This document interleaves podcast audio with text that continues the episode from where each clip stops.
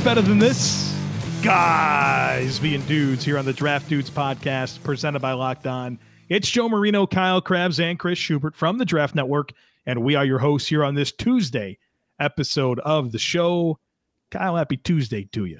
Happy Tuesday to you. Let me ask you that. I'm going to extend you the courtesy today since I stole it yesterday. Do you have any off topic talking blurbs before we get rolling into Zach Wilson? You know, I never think about that. Damn. because I know Imagine. that I kicked to you right off the bat, so the pressure is completely off to have any type of, you know, break like the ice banter. It's like me with ad reads. It's great. I never have to worry about ad reads on draft dudes because I just know Joe's Joe's the one who's buttoned up. I just know I got to try and interrupt him, make him break the fourth wall and laugh during the the Built Bar reads, and that's it. Um, so you listen to this show, this podcast.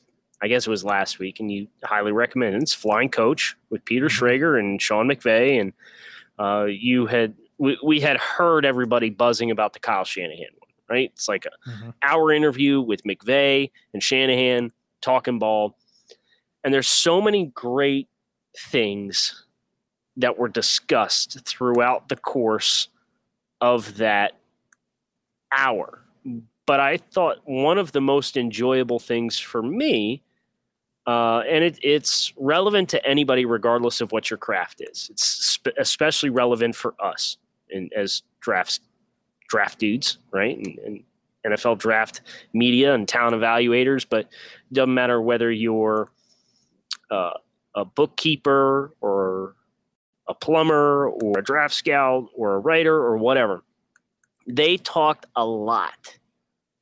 And Joe, you let me know if this stood out to you as well about the process versus the results and not marrying yourself to the outcome and what is more important is to have process that a as sean mcvay talked a lot about continues to evolve and you use each game each year each practice as not a failure necessarily but a learning experience. And you know i think that was especially relevant for us, and I've thought a lot about some of the conversations we've had about talent evaluation in players and the learning experiences that they provide you and not beating yourself up over an outcome that didn't go the way that you wanted it to, but uh, instead focusing on your process and, and honing that and developing that. So I don't know if that part of their conversation jumped out to you in the same way that it did to me, but I thought it was especially relevant for us based on some of our private conversations, some of the conversations with our larger group at TDN, and uh, anybody who's interested in working in this industry, really. Yeah, that did stand out to me, obviously, being committed to a sound process, but I really liked how it extended to Peter Schrager and tying it in with uh, yes speculation over drafts and mock drafts and speculation yep. over who Shanahan was going to draft and how Schrager was, you know, fully in on the idea of it being Mac Jones at number three, and you know, even bringing up the tennis stuff and how that's really going to be a valuable piece of it for Kyle Shanahan and the footwork and all those types of things. And you know, Shanahan was pretty candid about how he processed everyone's thoughts on what he was going to do, and you know, he, they talked. Schrager was talking about. He's like, yeah, people were all over for me, over me for getting that wrong. But at the end of the day, I had. I'm an analyst, and I gave you a sound argument, a defendable argument for why I believe the way that I did. And like at the end of the day, that's all anybody should ever ask for out of an analyst. That you've done the work, you've you've considered everything you can, and you come to some conclusion. And as long as the process to arriving to that conclusion is defendable, okay, the the right or wrong, the binary part of it, okay, like how did you get to that conclusion? I think that's where we should care a lot more. Yeah, well, and Shanahan came over the top and backed him, and he yeah. said you did have good process, and yeah. you know, are, are people expecting you to? Uh, do the work, be educated, and offer an expert opinion, or are they expecting you to tell the future? Yeah. And yeah. that part made me laugh yeah. out loud. That's like, you know, that that was pretty cool for for Coach Shanahan to to offer that perspective. And you know, it's I'm I'm still processing it because I watched it on Sunday night, Joe. But you know, you're absolutely right. That that extension of that conversation of process versus results, uh, especially relevant for us in sports media because they they talked about it in sports media with Peter Schrager. So it's one of those podcasts. It's probably worth listening to, not just twice, but like multiple times because Right, there's so and- much to extrapolate. and then take the note taking uh, methodology that we talked about on yesterday's show as courtesy of Jordan Palmer and write notes as you listen to it and then make sure you retain all of it Oh. with that. So if you missed yesterday's Look show, go ahead and flip it back around and uh, listen to that after you're done today's. Building off of concepts. I like Let's it. Go. it. Let's go. All right. So we're continuing our evaluation of the situations that the first round quarterbacks from the 2021 NFL draft have been drafted into. And on the heels of training camp, we have a pretty good idea of what these situations are going to look like. Yesterday, we did Trevor Lawrence. Today is all about number two overall pick, Zach Wilson for the New York Jets. We are going to Zach assess the coaching situation, the quarterback room, the offensive line, the run game, the pass catchers, and the defense. We're going to score them on a scale of one to five. One is a fail, five is it's perfect, three is average. We'll go through each category and figure out what exactly Zach Wilson is walking into. And we'll start with the coaching situation. Head coach Robert Saleh, first year coming over as the outstanding defensive coordinator for the 49ers. Offensive coordinator is Mike LaFleur, who's a Kyle Shanahan disciple. Been with him since 2014. And before that, he had some low level college gigs, but he's basically been with Shanahan every step of the way since 2014. Then they have a quarterbacks coach by the name of Rob Calabrese, who's a youngin, 31 years old, was a, a graduate assistant at UCF for two years. They spent three years at Wagner, was the running backs coach his first year, and then the QB coach and offensive coordinator. Two seasons as the offensive QC for Denver. Now he's Zach Wilson's quarterbacks coach. They also have a pass game specialist, Greg Knapp, who's been longtime NFL coach since 1995.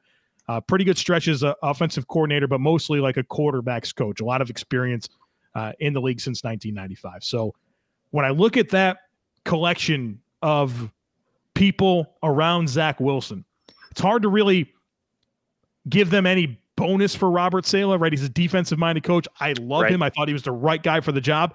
I don't know that he does anything to help Zach Wilson in year one. LaFleur's young. I like his pedigree with Shanahan. This quarterback's coach is young. Maybe he's a star in the making, right? But to be entrusted your first gig, right, as a position coach of the NFL, is coach Hey, the go, number de- two go, pick. go develop the number two Right. overall pick. Right. I think this is below average. I'm giving it. A, I'm giving it a two. I don't think it's a fail, but I'm giving it a two. I also gave it a two. Uh, I think there's plenty of reasons for optimism, and I'm sure Joe, with our backgrounds in the AFC East, there will be some who Mhm. claim we are not able to be objective about this conversation. Uh, but I I see no reason why there should not be long term optimism. You're excited about the pipeline that they've tapped Yeah. into with their coaching hires, right? But there's just not a lot of tangible substance right now to it. There's not the, the, the track record for what they're being asked to do here in New York with a rookie quarterback, with a really young roster.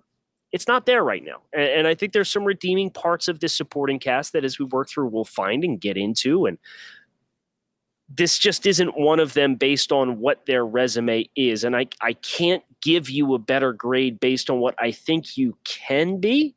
I have to be honest about what you are right now. So, like talking at the top of the show with Peter Schrager and Sean McVay and Kyle Shanahan with their play calling and my process, I feel good about my process. And maybe the result comes back and Zach Wilson is a Justin Herbert level star in year one.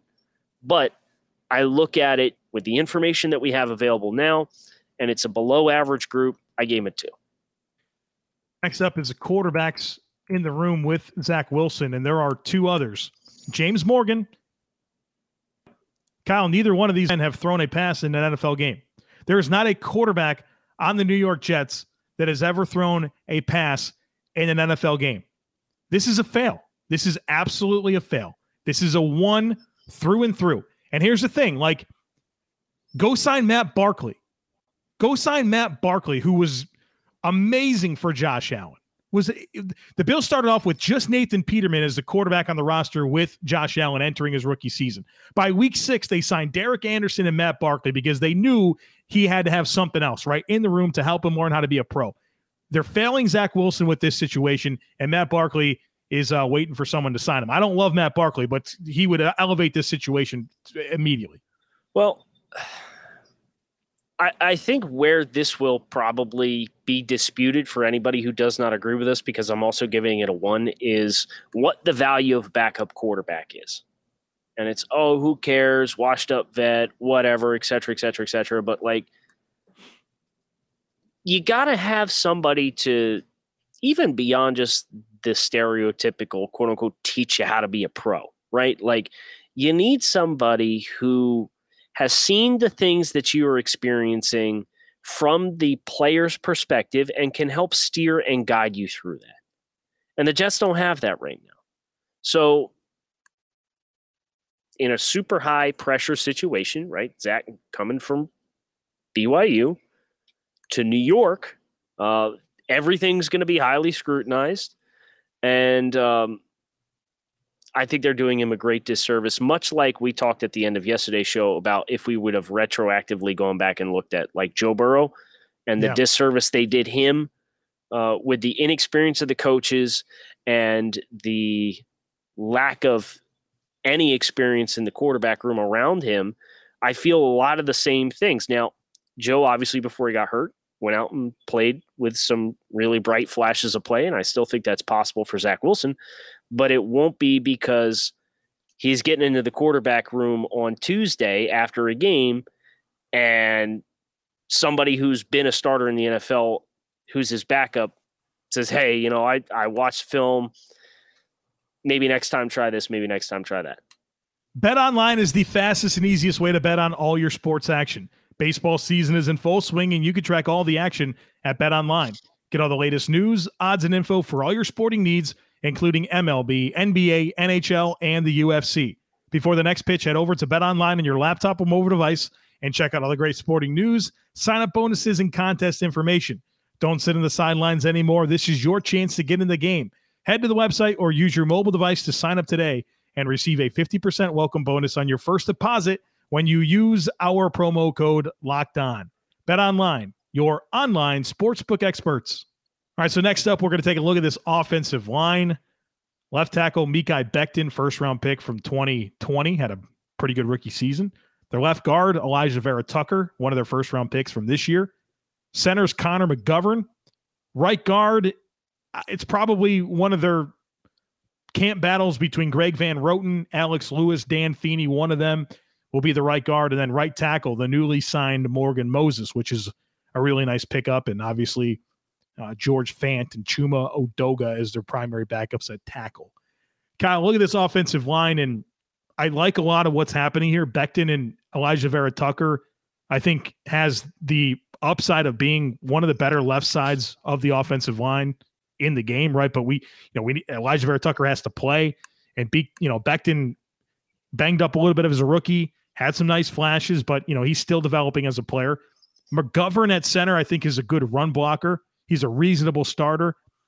I like what they were able to get in Moses. Right guard is definitely a question mark.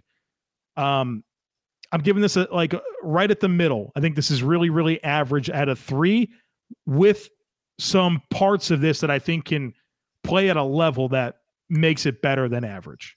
So I gave this a three and a half. Uh, so I like this line better than what Jacksonville has to offer.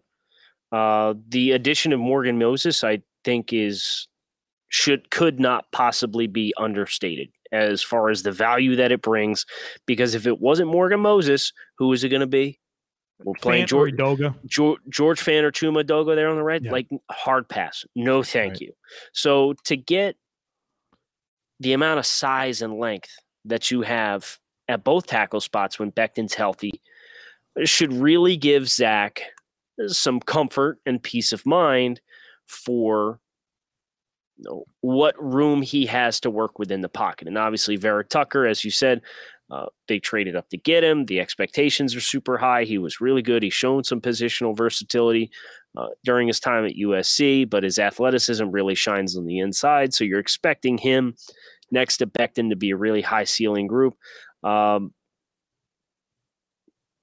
that right guard spot, I think, is certainly one that maybe they find somebody off the uh, the waiver wire. They could they can give some more competition there. I don't think that should be considered a finished product, but like you got three quality starters, and, and that's not even mentioning Connor McGovern, who I think is um, a middle of the road center. So I like a lot of pieces here. Uh, it's it's just kind of what's the ceiling of this entire unit, which sometimes the sum of the individual parts is greater than the sum of the whole, uh, with some new pieces and moving parts.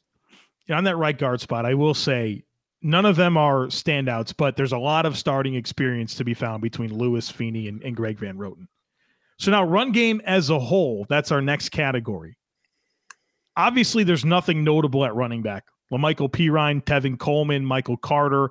I will say though, the Shanahan style of run offense has never really been predicated on having a bell cow or, or, or mm-hmm. you know this star running back. So that is something that I, I do keep in mind. You have an offensive line that there's some likable qualities. I, I do think that it's very much a, a work in progress, and I think them gelling together is going to be really important for a wide zone attack and um, being able to you know work in unison and, and, be able to maximize their opportunity to create space. So I, I, I have some questions here for sure. I don't think I can give it a three. I, I, don't think it's average, not without having anything notable at running back and an offensive line that I think is still a work in progress. It's a two for me.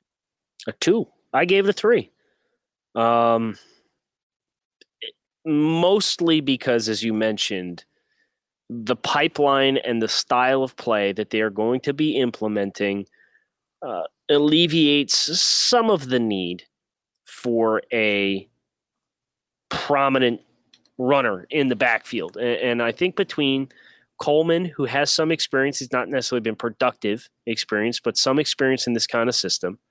Uh, Michael Carter, who running zone concepts at North Carolina was very effective in those situations. Yeah. Um, and and then you have a couple power dynamics between La'Mical Perine and Josh Adams. Uh, I think this is passable.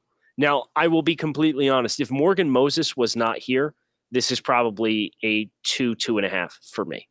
But the addition of Morgan Moses and pairing him with a presumably healthy Mekhi Becton and Alijah Vera-Tucker and his athleticism at guard has enough for me to say, okay, you take all these pieces, you put it into a coaching tree and system that has had success finding production on the ground.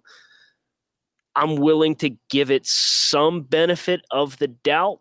So I'm giving an average, uh, but obviously you need Morgan Moses to play to the level that he played last year at for Washington, and he had not done that for the past few years prior. So if you're skeptical of that, I can understand why you would be a little lower. I understand you look at the personnel in the running backs room and you say, man, this ain't it. This ain't a finished product at all.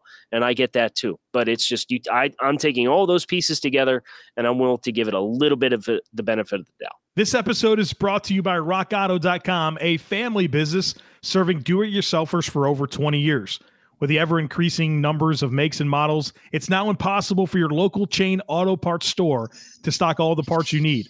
Why endure often pointless or seemingly intimidating questions like Is your Odyssey an LX or an EX? And wait while the person behind the counter orders the parts on their computer, choosing only the brands that the warehouse they have happens to carry. You have computers with access to rockauto.com at home and in your pocket. Save time and money when using rockauto.com. Why choose to spend 30%, 50%, even 100% more for the same parts from a chain store or car dealership? Go to rockauto.com right now and see all the parts available for your car or truck. Make sure you write locked on in there. How did you hear about us box so they know that we sent you? They have amazing selection, reliably low prices, and all the parts your car will ever need over at rockauto.com. Kyle, the next lens we're going to look at this situation through is the pass catchers. Yes. Wide, wide receivers, Corey Davis, Jamison Crowder is still around. Uh, Keelan Cole, they signed in free agency. Elijah Moore, second round pick, and Denzel Mims, second round pick from 2020. I'm not sure they have much at tight end that's worth mentioning. And um, running back, I think Michael Carter is probably the guy you would look at as the Yep. the, the featured pass catcher out of that backfield. So Yep. I, I feel like I'm going first every time. So you you talk about this group and give your grade, and then I'll go. Yeah. So part of what made Corey Davis finally live up to some of the expectations. I mean, he was a top 10 pick. So I don't I still don't think necessarily he's fully lived up to those level of expectations from an investment perspective, but that was the Titans. You're now obviously in New York with the Jets. Part of what made him start to produce was the fact that he was not the man. Right? He, AJ Brown, his emergence really helped open things up. But he is now going to be asked to be the man because Elijah Moore, as exciting as he is and as as as electric as he is as an athlete, he has not played a snap in the NFL before. So I would caution Jets fans against having expectations that he's going to come in and be what Justin Jefferson was for the Vikings. Uh, for you, uh, the opportunity should be there for him to have ample targets, ample touches. Uh, but that's those are the kinds of players that are the exception to the rule. So Corey Davis is your wide receiver one is probably not ideal. I would describe it as. I agree with you on the tight end room. Uh, Chris Herndon, if the breakout was going to come, it would have happened by now. You know, there was some buzz there for a hot sec, and it's really tapered back off. Uh, Ryan Griffin, uh, Chris, can you correct me if I'm wrong? But I believe Griffin is coming off of an injury from last season. Is that correct? Allow me to check this for you, but I believe you are correct. I seem to remember a fantasy situation which involved dropping Ryan Griffin uh, due to injury after a fairly productive stretch of play, which was a buzzkill for me. But uh, I could be wrong. Uh, beyond that, at the, the tight end room, Tyler Kroft, Trevon Wesco, Kenny Yeboah, like you said, not nothing really of note there. Michael Carter, pass catching back. I gave this group a two. Uh, I compare it to the two and a half that I gave Jacksonville yesterday. And I think Jacksonville probably has one more appealing piece in the passing game than what the Jets do. I know I did not mention Jamison Crowder, uh, but Jamison Crowder's production very much was the Jarvis Landry role in the Adam Gase offense. Crowder's perfectly fine as a mid level wide receiver on your depth chart, but to expect him to catch hundred balls and all, like you, you don't want him in that role, right? So the personnel, I think, just from a skills perspective, everybody's probably a slot too high versus where you'd ideally like them to be if you were going to feel good about the group. So I gave him a two. Right there with a two as well on this group. Um, I think Elijah Moore can be really special. I like Denzel Mims. They just they're young, right? And, and like you said there, I think that, that was a perfect way to put it. Everyone's just a little bit higher up on the depth chart than you would ideally have it. And um, I think the good thing is Zach Wilson. I think he's a spread the ball around type guy, and he's got options. I just don't know that any of them are absolute number ones funnel your passing game through that type player. And then obviously having nothing at tight end and only only a rookie is your is your lead pass catcher out of the backfield is is concerning. I just want to clean up what Kyle asked. Yes, an ankle injury for Ryan Griffin is what he had uh, last year, and then was also placed on the COVID list throughout the course of the year. So, to answer your question from before, I think I'm thinking of the 2019 season though when he caught five touchdowns, because um, he caught nine balls last year. So I think he, I think his season ended in December in 2019, uh, and then that bounce back was not a good one. Yes, it was a 2019 ankle injury. Missed the remainder of that year. Came back in in 2020. Uh, was activated, played a little bit, and then was on the COVID list in December of 2020, and then was activated later on. So a up and a roller coaster ride for Ryan Griffin. All right, so last up is defense. I'll tell you what. How do you not love Robert Saleh as the defensive coordinator? Top five defense with San Francisco last year, despite the injuries that they faced. I really like this defensive line that they have. Sheldon Rankins and Quinnen Williams is a really good pair of interior players. Carl Lawson on the edge. Linebacker to me is a complete wild card with Mosley coming back, needing something from Blake Cashman. I, I mean, Jarrad Davis is is he finally going to live up to expectations? Safety looks good, but this is the worst cornerback room in the game. So we have a lot of a lot of issues here on this defense. I gave it a two. I gave it a two. If it was not Robert Saleh, Oh boy. I'd probably have given it a one and a half. I mean, I'm, I wouldn't have given a complete bottom out because the talent on the defensive front's really good, Mhm. right? As you mentioned, uh, you have Quinnen Williams, uh, you brought in Carl Lawson, you brought in Sheldon Rankins, uh, Vinny Curry is present here in this group. You have John Franklin Myers and Kyle. Like you've got some options up front to have some really high level play. Um, but the linebacker group, as you mentioned, it's been a while since we've seen CJ Mosley play. Uh, Jarrad Davis has been primarily just a see ball, chase ball linebacker at the NFL level, struggle with, with tackling consistency. Uh, Marcus Maye, uh, how what's his temperament going to be like playing with it? You know, they the Yeah. Jets apparently didn't even call him back on his last offer. So, Chris, do you have any thoughts on on that? I know obviously the Jamal Adams transition helped Marcus Maye, but now it feels like we're doing the same song and dance. Yeah, I'm not necessarily thrilled about it, but we're here. There's nothing that I can really say or do that'll change it. They clearly don't see eye to eye on a contract extension, so they're just going to let this play out, and we're just going to go from here. It feels like Jamal Adams 2.0, and just not saying that Marcus Maye wants out. It's just the situations are very similar as to where there's a player Right. where they could have probably gotten a long term deal with done. They've chosen not to for some reason, and now they're in this weird, awkward spot where it's like, okay, he's just going to leave probably pretty soon because I don't think you're going to go down this road where you're going to tag him a bunch. Right. So uh, I gave him a one and a half. Uh, I think the defensive line is certainly it's not just redeeming; it's good. Uh, and, and then Robert Saleh being a good coach will help give this team a fighting chance. But like Joe said, not a unit that you can really lean on or, or rely upon to help slow down some of the opposing groups. You think about trying to defend the Bills. Uh, you think about Miami bringing in Jaylen Waddle and Will Fuller with DeVante Parker there, and them trying to cover those guys just in the secondary, just within the AFC East. I think those matchups will probably be problematic for the Jets in year one uh, under Robert Saleh and this new regime. So uh, they got a ways to go, but it's also a long term process. Joe, I finished with 13 points, three and a half points behind what I gave the Jacksonville Jaguars for Trevor Lawrence on yesterday's show. Tally's up to a 12 for me with Zach Wilson. I had Hey. Lawrence at 19.75. Hey, Chris. Shuby's, what's up? My math does not match Kyle's math. I think Kyle is being uh, a little disingenuous here. Kyle, you gave coaching a two, Yes. QB room a one, Yes.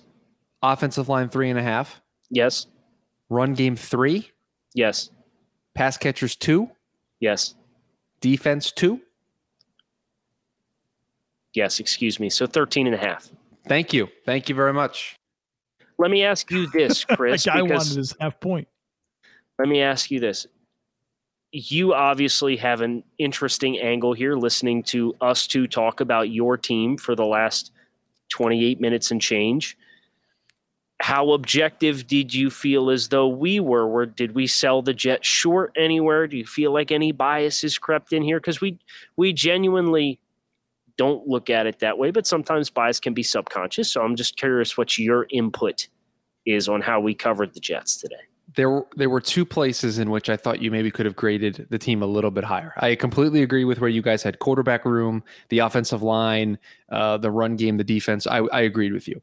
Coaching, I would have just made the argument that there is at least enough experience and there's enough that we don't know about Robert Saleh that I just would have gone average. That you, I'm not going to knock a guy because he, he's never had the opportunity to be a head coach before. So I would have just settled on a three, but I'm not mad that you guys went at two. I would have just taken a more glass half full approach to the coaching staff. Okay. And then I I think you guys are just down on this pass catching group that I think is extremely deep, deeper than we've seen in years past from this New York Jet team, and I think has a ton of talent across the board. I think Elijah Moore is going to have a really big year one, so I would have gone at least a three there. But you know, hey, what are you going to do? We'll agree to disagree on the dynamics at play in the pass catching room. Anything else, Joe? No, I, I'm good. Um, looking forward to the rest of these quarterbacks. Uh, the, yeah, as we've talked about, as you kind of work down the draft, you're you're getting picked to teams that aren't number one, number two, right? I mean, even Right. San Francisco traded up to three; they were at twelve. So we have teams that have had more success, and I'm interested to seeing if the grades reflect that or not. Yeah, I anticipate to some degree they will. Um, because if you asked me which landing spots uh, I felt the best about with quarterbacks for their immediate and long term projection, I would not have had Trevor Lawrence or Zach Wilson at the top of my list Right, because same. of the situation and environment that they are in. So, uh, San Francisco fans, make sure you come back tomorrow as we do this exact exercise with Trey Lance. I'm Kyle Crabbs with Joe Marino and Chris Schubert. Thanks as always for listening to the Draft Dudes podcast.